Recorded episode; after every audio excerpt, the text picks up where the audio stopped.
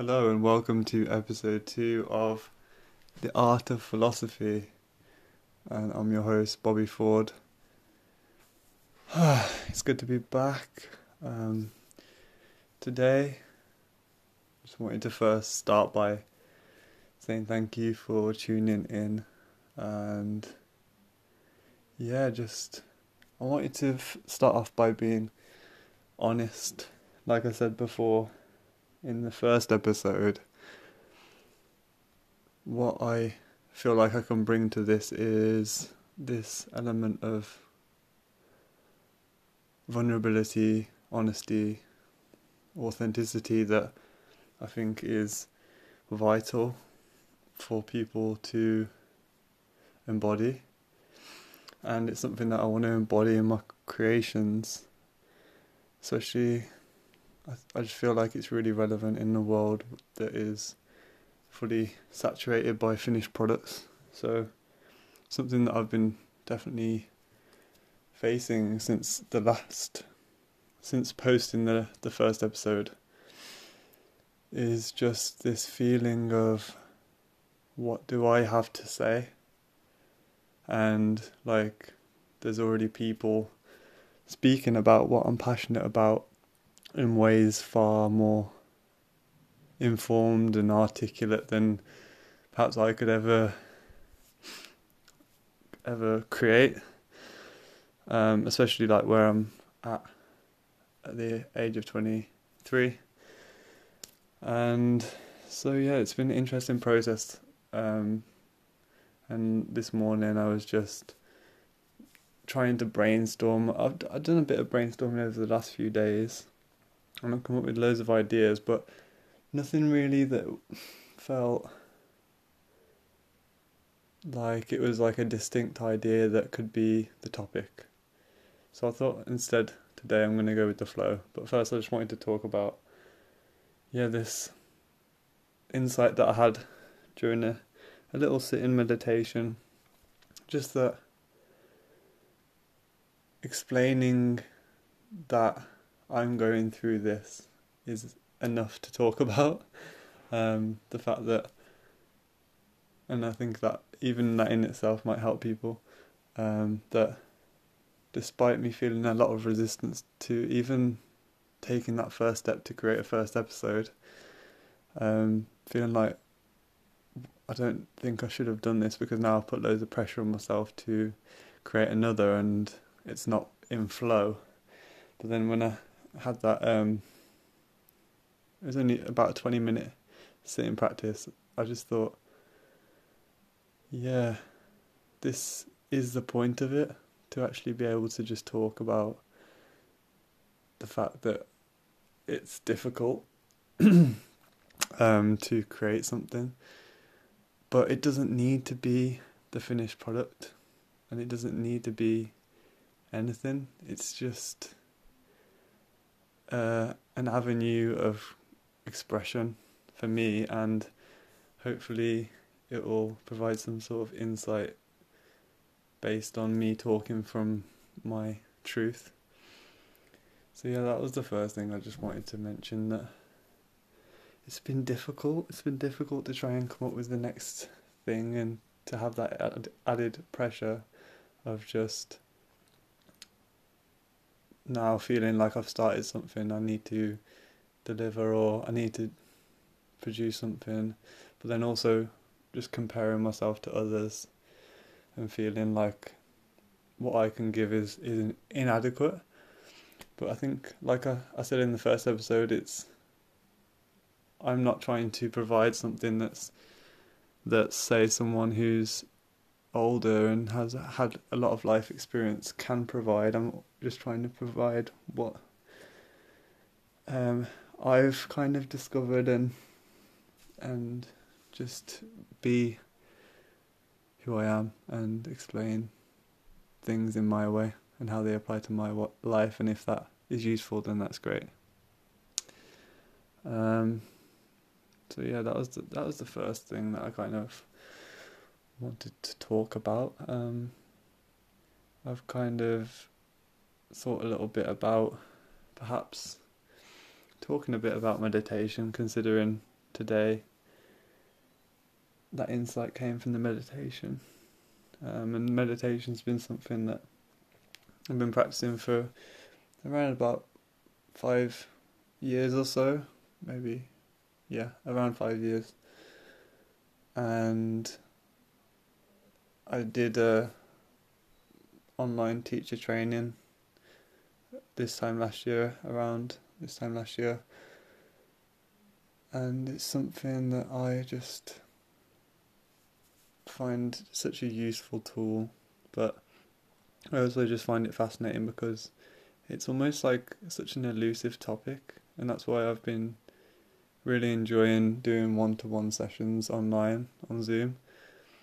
Um, since I did that teacher training program, um, because it's just like interesting to ask people what they kind of how they would define meditation because it's not an easily definable thing and it doesn't just mean or like point to one particular technique or practice. It's such a broad thing and then also it kind of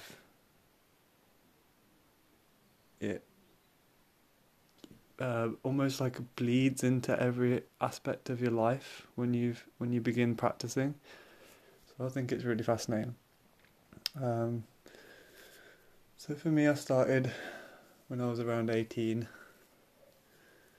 I just started. I got my first book on training your mind, and I was interested in what it's all about, and it was quite a gradual.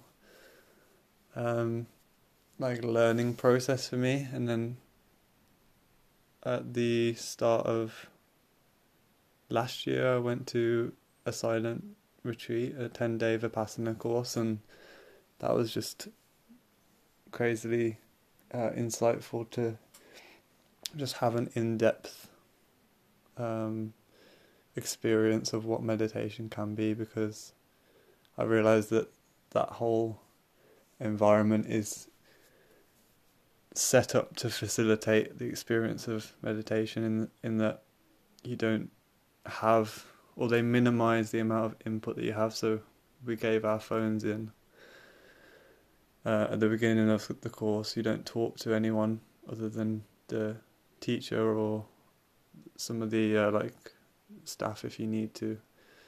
Um, but you don't t- talk to anyone that's on the course um, practicing with you during the 10 days. Um, so that's that's another thing like you're just not talking to anyone really meditating maybe like six times a day for like an hour each time maybe not that many but in between there, there were um, they'd have like dharma talks so they'd talk about buddhist philosophy and they'd have like interviews where you just kind of ask any questions that you had uh, to the the teacher. But yeah, it's it's just fascinating. Um, and like we we didn't have to cook meals for ourselves; they were cooked for us. So that's just so you literally could focus completely on the meditation and walking around the, the beautiful gardens, and it's just incredible. Um, but I I think from that I realized that if you are going to live in the world, like, and by that I mean in our modern way of living rather than like escaping to a monastery or just running off into the woods somewhere and finding a little cave to meditate in for the rest of your life, then meditation is almost going to be constantly just a rebalancing because we have so many things that are stimulating us constantly. Like also when we were on the course, we we didn't we were told not to take any other reading material, so you wouldn't read. You would literally just walk around the gardens, walk in nature, and sit and meditate. Um, so it was, it was just incredible. Like the experience of walking round the the gardens when you're so much more attuned to the subtleties of your senses is just incredible. Like you just experience the world in such a different way. Um, and we it's basically split into two halves. Um, first, there's like a concentration aspect to it for the first five days, and then the second five days is this insight or vipassana uh, meditation. So the concentration um, technique that they used is anapanasati, which um, is mindfulness of breathing and feeling the sensations at the tip of your nose. But what's fascinating about this technique, something that I hadn't really experienced um, prior to going to the, the course, is that once you start to feel the sensations at the tip of your nose as you breathe, um, you gradually start to decrease the intensity of your breath. Um, so that almost, when you have developed concentration, in the sense that you keep bringing your mind back to the object of your concentration. So if your mind starts to wander, uh, thinking about the future or the past, or just thinking in general, analyzing and just away from your mind is away from the object, then you bring it back with slightly harder breathing again. But once you've kind of your mind has run out of momentum, which it does eventually. I know it might be hard to believe, but once it has, then you could begin to sharpen your awareness by um, decreasing the intensity of your breath, and it was incredible because you become more acutely aware of the subtler sensations. And I think that has, what I realised was that has an effect on everything that you experience. So all your senses become, you become more attuned to the subtleties of your senses as well. So, like I said, when you're walking through nature, you can um, just like see things that you wouldn't ordinarily see, um, like details of things. And then I've realised how much communication happens between people without even uttering a word because you become more attuned to the subtleties of non-verbal co- communication and how much is communicated via um, body language and things like that. Um, but yeah, also eating was just the most phenomenal experience because they had just incredible vegetarian meals, and you could kind of choose from a, a big selection of things, and you could have as much as you wanted, and that almost led to just like a really cool like experimentation as well um, of how the food affected your meditation um, because like initially I'd be tempted to just eat as much as I could, and then I realized you could you'd realize by how much you eat, the more you'd kind of feel groggy or tired. Um, so yeah, it was just really really fascinating. So that kind of brings me to well well the three stages. Um, there's three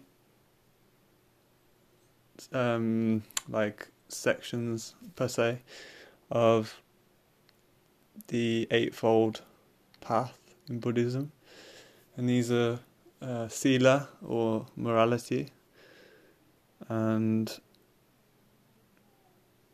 concentration or samadhi, and panya or insight. So, morality, concentration, and insight. So, the morality comes from like behaving in a way that doesn't like stimulate the mind or in a in a negative way um, in the sense of like it's not just a arbitrary prescription that you shouldn't steal from people although it's quite intuitive that that shouldn't be done but it's because like you your mind will be disturbed if you take what's not yours. Uh, and that's just like an observation. that's come been passed down through times and don't like harm other people or other beings because your mind will be disturbed and then that leads on to the concentration which is developed through this um, like a concentration based meditation such as anapana where you are concentrating on an object and bringing it back. And then insight is a third section which is just a fascinating thing. It's just like an aha light bulb flashing above your head like revelation. It's like when your mind is still, you will see clearly. You'll see things clearly, and, and whatever you look at, you'll you will understand more than if you try to conceptualize about it. So that's just really fascinating. Um, and then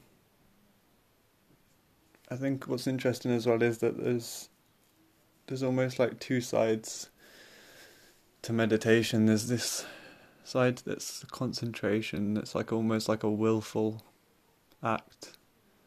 And then there's mindfulness, which is almost like cultivating just awareness, non judgmental awareness, which in itself has just a profound effect on your life when you become more embodied in your body when you become when you're actually inhabiting your body and you begin to act in a way that makes that experience of being in your body more more yeah pleasurable and your body feels at ease.